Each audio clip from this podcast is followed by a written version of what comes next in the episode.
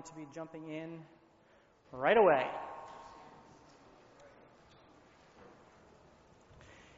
If you've ever been taught American history, I mean, most of us have, right? How many of you have taken an American history course at some point in your life? If you've been to school in America, you have taken a class on American history. And you've learned that throughout our history, we've, we've fought lots of wars for freedom, right? That's kind of like a constant thing that we've been doing. One of those wars that we fought for freedom was the Civil War, which was over the issue of whether or not certain states could secede from the Union, whether they had the freedom to secede. And the reason why they wanted to secede was also a freedom issue. It was slavery. Thankfully, the North won the war, and slavery was abolished shortly thereafter. But a funny thing happened after the abolition of slavery. Many slaves who legally had now been freed continued to live in bondage despite the fact that they had been freed.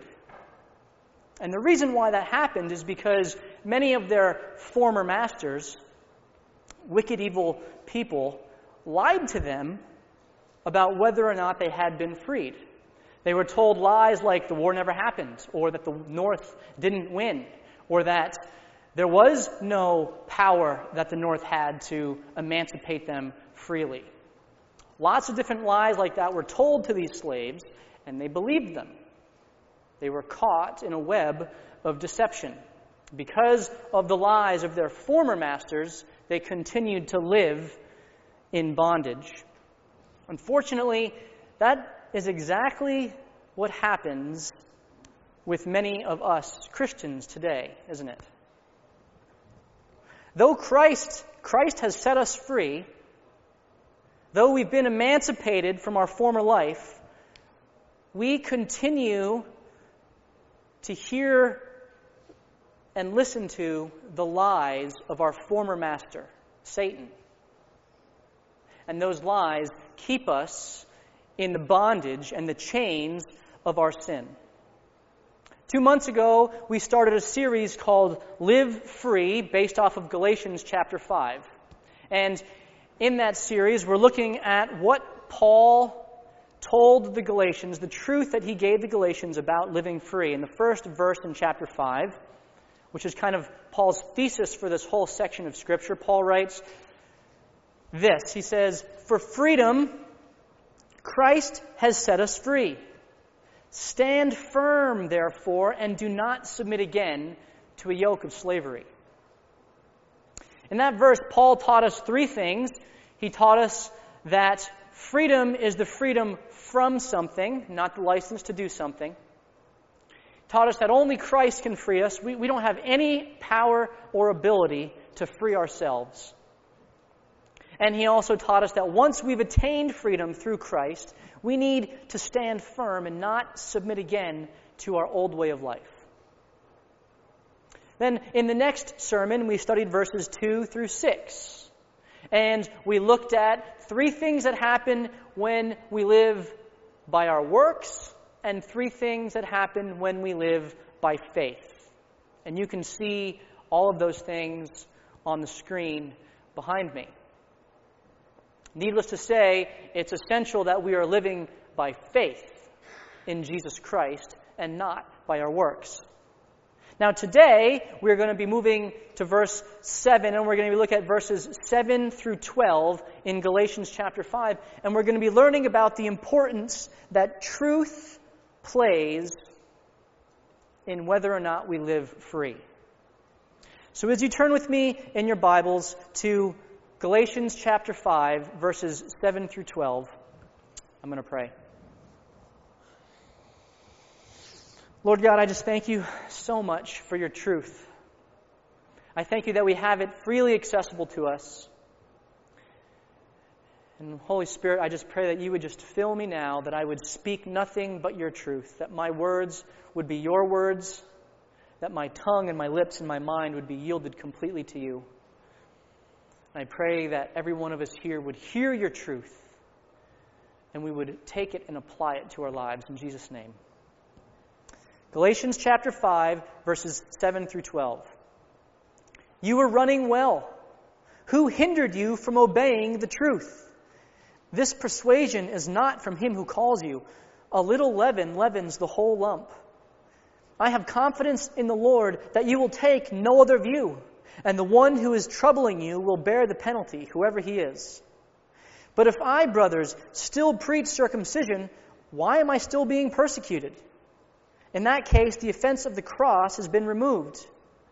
I wish those who unsettle you would emasculate themselves. So, after Paul explains what happens when we either live by works or live by faith, he turns his attention to addressing the specific situation with the Galatian churches. And in verses 7 and 8, he gives us the first principle from this passage. He tells us that truth frees while deception fetters. Truth frees while deception fetters.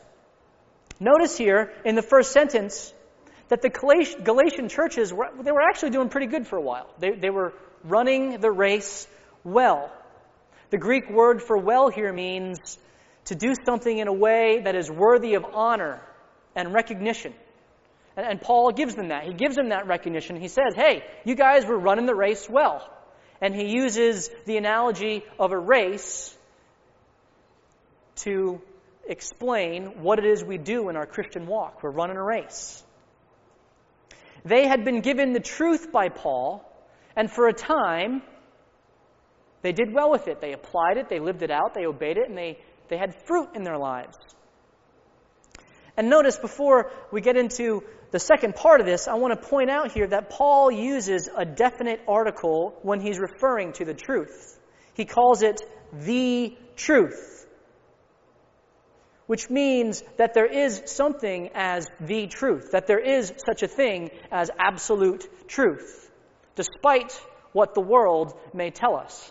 There is absolute truth. And Jesus affirmed this when he said in John chapter 8, If you abide in my word, you are truly my disciples, and you will know the truth, and the truth will set you free.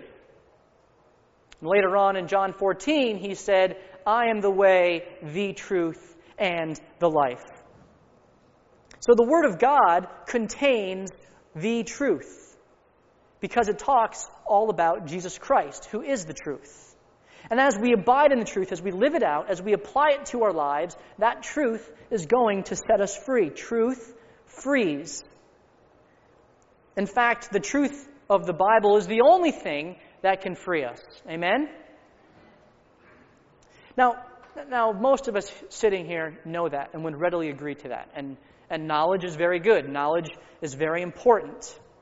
But the reality of the situation is that it doesn't matter how much we know if we don't apply it and live it out.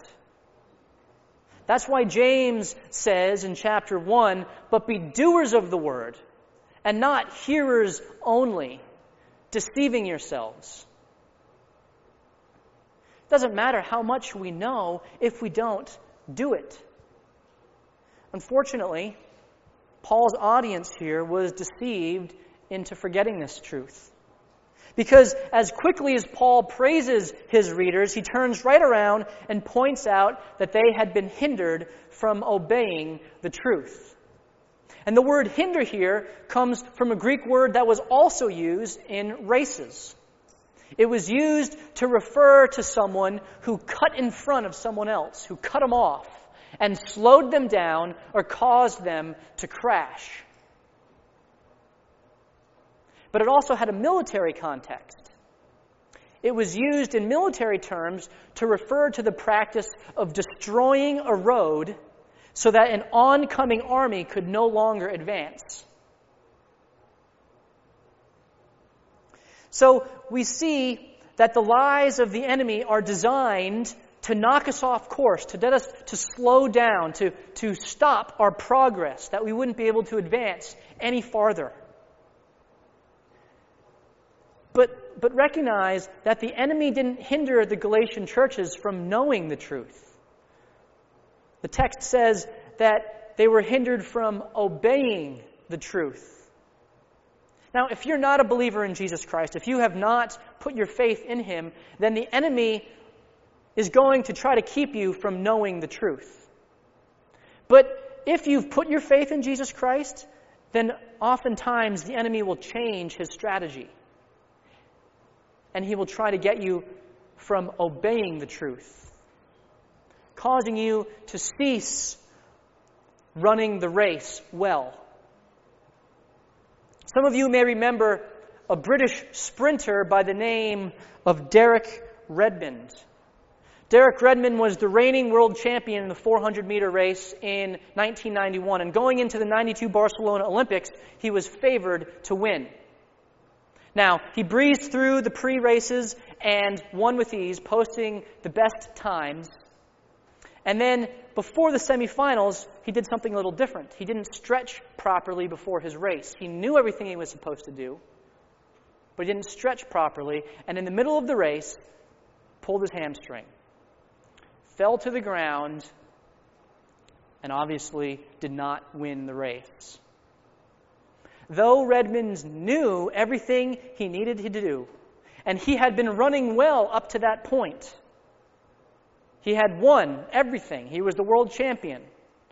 Because he failed to put into practice the knowledge that he had, it caused him to crash and fall.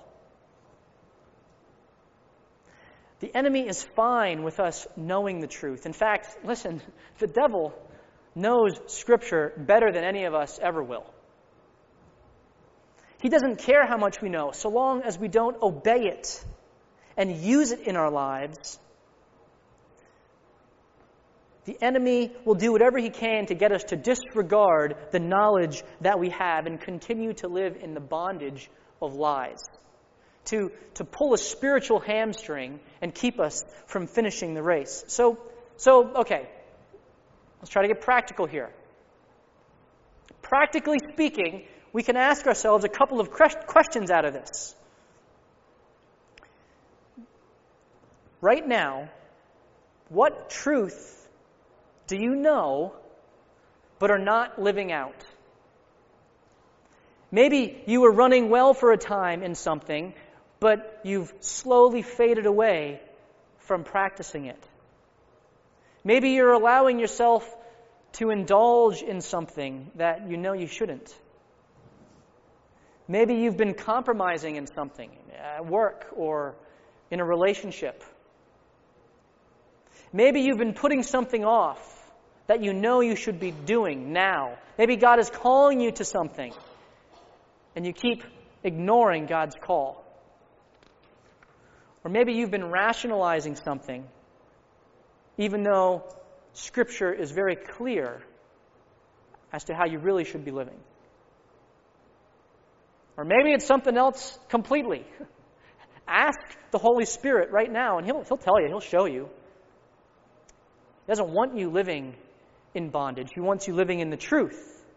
And once you have that thing, once you know it, can I encourage you to take out these notes and write it down in here.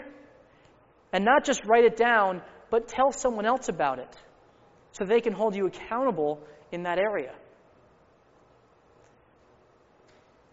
Don't be fettered by lies.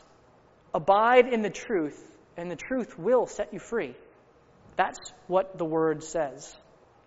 But Paul continues on into verse 9, and he gives us a very common proverb for that day when he says, A little leaven leavens the whole lump. Paul's point here, his, the second point here, is that while truth is pure, deception is poison.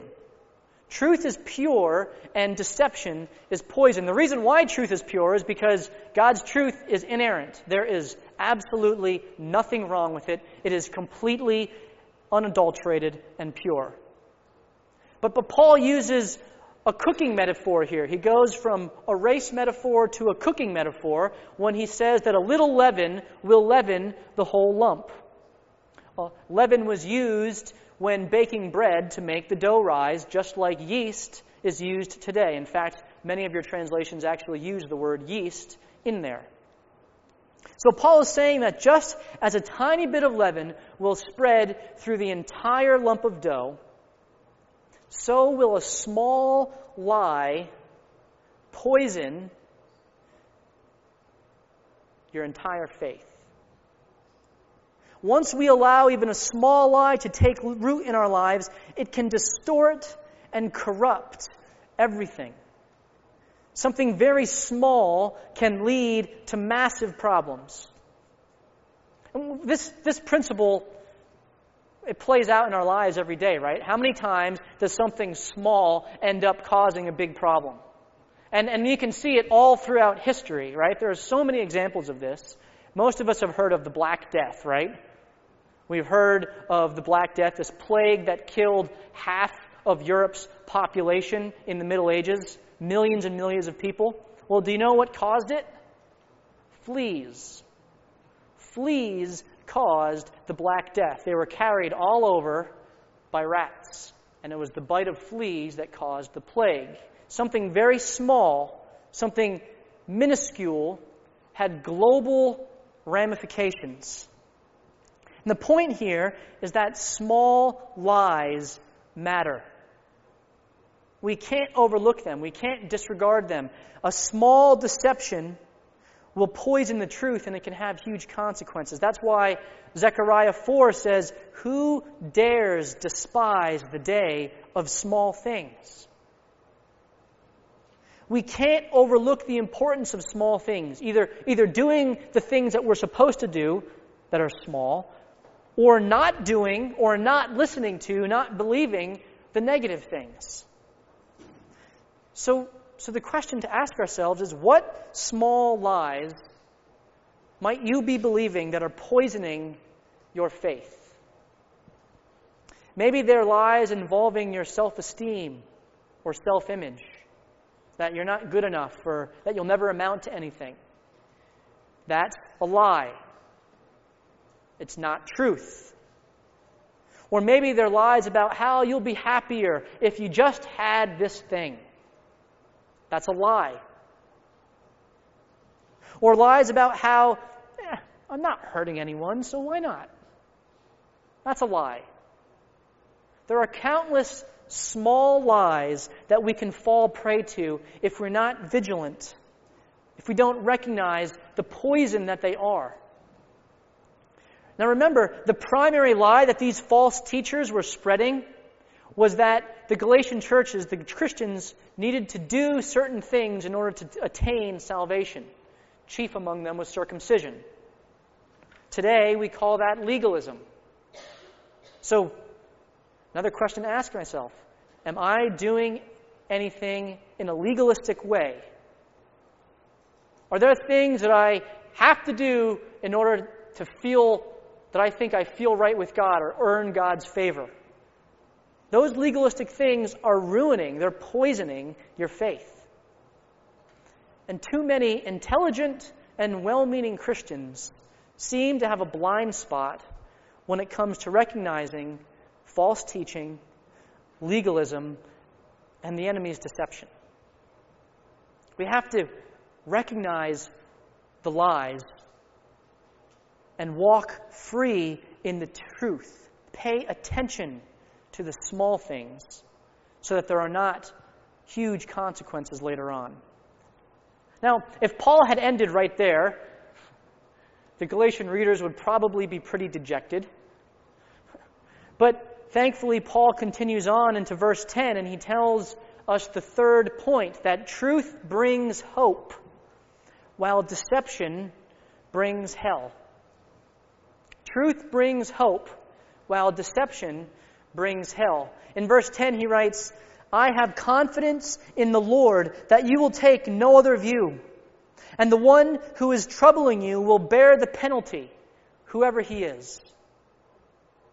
Immediately after letting the readers know of the dangers of deception that they were falling into, Paul gives his readers hope that they can still come back to the truth but he also affirms the outcome of those who spread deception.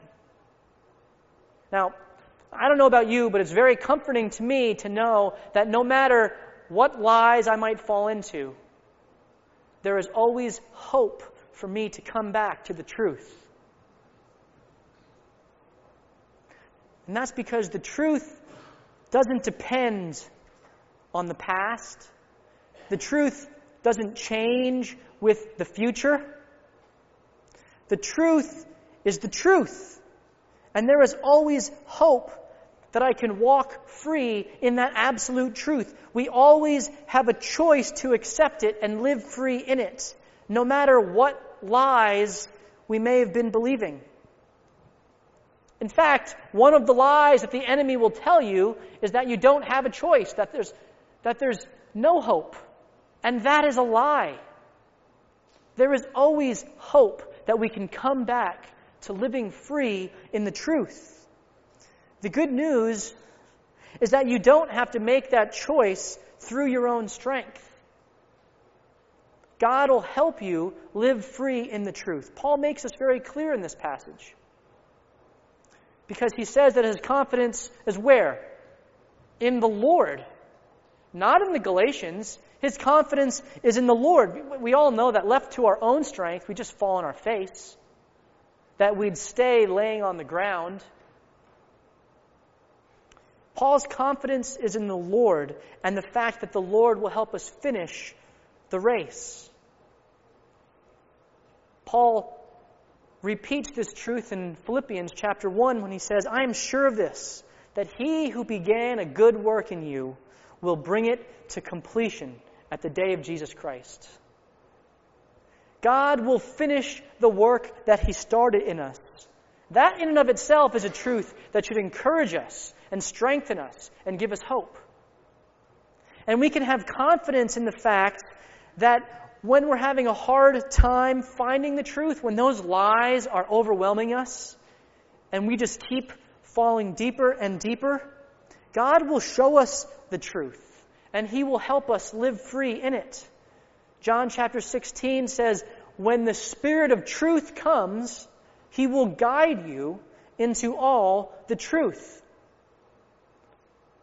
God will show us the lies that we're believing and He will tell us the truth. He'll give it, He doesn't want us to be deceived. He will walk us through the deception to the truth. Remember the sprinter, Derek Redmond, who pulled his hamstring and fell to the track? Well, as he lay on his back in pain, realizing that his dreams of a gold medal were gone, he made a decision, he, he made a choice. He chose to get back up and at least try to finish the race. And as he hobbled along, he was about to crash back down to the track then when from out of the stands his father came running to him, caught him, put Derek's arm around his neck, and walked with him over the finish line. And friends, that is exactly what Jesus Christ does with us. Just like Derek's father, our heavenly father will always be there to help us when we've fallen into a lie. Jesus will always be there to pick us back up and to hold us when we just want to fall back to the ground. But listen, we're still responsible to make the choice to get up. We still have to choose to stop believing the lie. We have to stop falling victim to the deception and we have to get up and walk, not under our own power. The Lord will give us the strength to do that. The Holy Spirit will guide us into the truth. He'll help us cross the finish line, but we still have to choose to disregard the deception and live free in the truth. And that hope is so great because the alternative is so bad. And Paul, Paul isn't all roses and smiley faces here. He doesn't, he doesn't ignore the fact that those who spread lies, those who don't accept the freedom in Christ, those who choose to stay down on the ground, they'll receive their due penalty. Paul's not trying to be an alarmist. He's not trying to condemn. He's just, he's just speaking the truth. And that truth, that those who are deceived are going to hell, is confirmed all throughout Scripture. I mean, just read Romans chapter 1, verses 18 through 32. It's evident. And any other, pretty much any other gospel or epistle, it's just, it's there. And it's this very truth itself that hell awaits those who are going astray after a lie that leads to Paul's next point. The truth will offend, and deception will oppress. The truth will offend, and deception will oppress. Verse 11 says, But if I, brothers, still preach circumcision, why am I still being persecuted? In that case, the offense of the cross has been removed. Now, apparently, Paul was being accused by the false teachers of teaching the same thing that they were, that they needed to be circumcised in order to attain salvation. And, and while it's true that Paul did circumcise Timothy in Acts chapter 16, nowhere in any of his writings does Paul come anywhere close to saying that we need to do some legalistic requirement in order to earn salvation. So, so Paul asks the rhetorical question here of why would he be oppressed by the false teachers if he was teaching the same thing that they were? He wouldn't, right? It's, it's ridiculous to believe that he was in agreement with the false teachers just because of the very fact that they were persecuting him. So we see that those who spread deception will always attack and oppress the truth. And they will attack and oppress those who are speaking the truth. And the way that they do that is by spreading more lies. So, what this means, practically speaking, is that those who live out the truth and those who spread deception can't function together in the long run. And ultimately, truth speakers, people who live out the truth, who walk free in the truth, will be persecuted and oppressed. In Ephesians chapter 5, Paul writes, Let no one deceive you with empty words. For because of these things, the wrath of God comes upon the sons of disobedience. Therefore, do not become partners with them. Don't have anything to do with those who spread disobedience. Now, it doesn't mean that we don't relate to them at all. Obviously, we're called to live in the world, but we don't partake in the lies of the world. So, we may be able to coexist for a time, but in the end, those who spread deception will always look to remove those who believe the truth. Well, you might be thinking, Matthew, I, I coexist just fine with unbelievers. And that's a good thing. We're supposed to. Romans 12 says, if possible, so far as it depends on you, live peaceably with all. That's what we're called to do. We're called to be peacemakers through the truth. But the reality is that there will be times when it's just not possible to live at peace. That's why it says, if possible. Because if you're actually running the race of truth, you're going to offend someone. You will. And don't fool yourself. The persecution in this country is only going to get worse.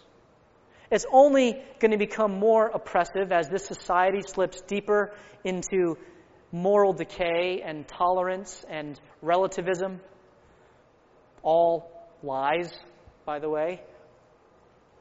Because the reality is that the message of the gospel is offensive to those who would rely on their own strength to save them. They don't want to hear that they're not good enough for heaven.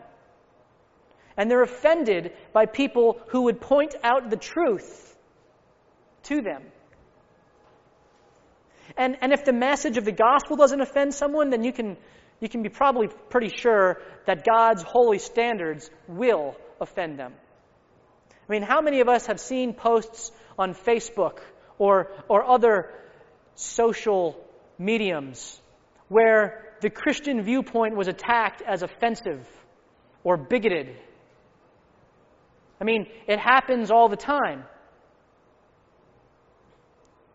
That's why Paul says that the truth is offensive, that it's a hindrance, that it's a stumbling block to those who are deceived by the truth. Now, the Greek word here for offense referred to a trigger that was meant to trip an animal and set off a trap. So, what Paul is saying is the truth is going to trip up those who would trust in themselves and their own good works to save them. It's going to trip up those who want to live by their own standards. People's pride and selfishness keep them offended, keep them trapped and ensnared by deception. In fact, Scripture says that pride is the hallmark of those who have been deceived. Psalm 40 says, Blessed is the man who makes the Lord his trust, who does not turn to the proud, to those who go astray after a lie. Prideful people are deceived people. And pointing out that deception is going to offend their pride. I mean, practically speaking, how many times have you ever had your pride pricked and you got angry or upset or offended when our pride is attacked, we're going to be offended. And the truth is going to offend those who are deceived because they've gone astray after a lie. So, the next practical question we need to ask ourselves is Was there ever a time that you failed to speak truth to someone because you were afraid to offend them? Does it happen often? Are you, am I, more concerned with what other people think about me than what God thinks about me? Am I more concerned with the offense than I am with the truth? Friends, the truth should inspire boldness because it's the truth. I mean, we can boldly proclaim something that we know to be true through and through. Amen? We don't have to fear that. Now, naturally, we need to speak the truth in love without judgment or condemnation because it doesn't matter what truth we speak if we speak it in a way that does not also express the love of Christ.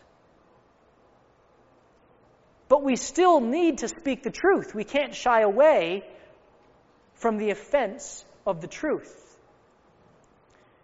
Now, listen, deception, on the other hand, inspires fear and oppression. So, just like our own pride is a signal that we've been deceived somehow, so is our fear a signal that we've fallen victim to a lie that we're not trusting the truth. And fear in a Christian leads to a weak witness to the world. The fearful Christian will not share the truth.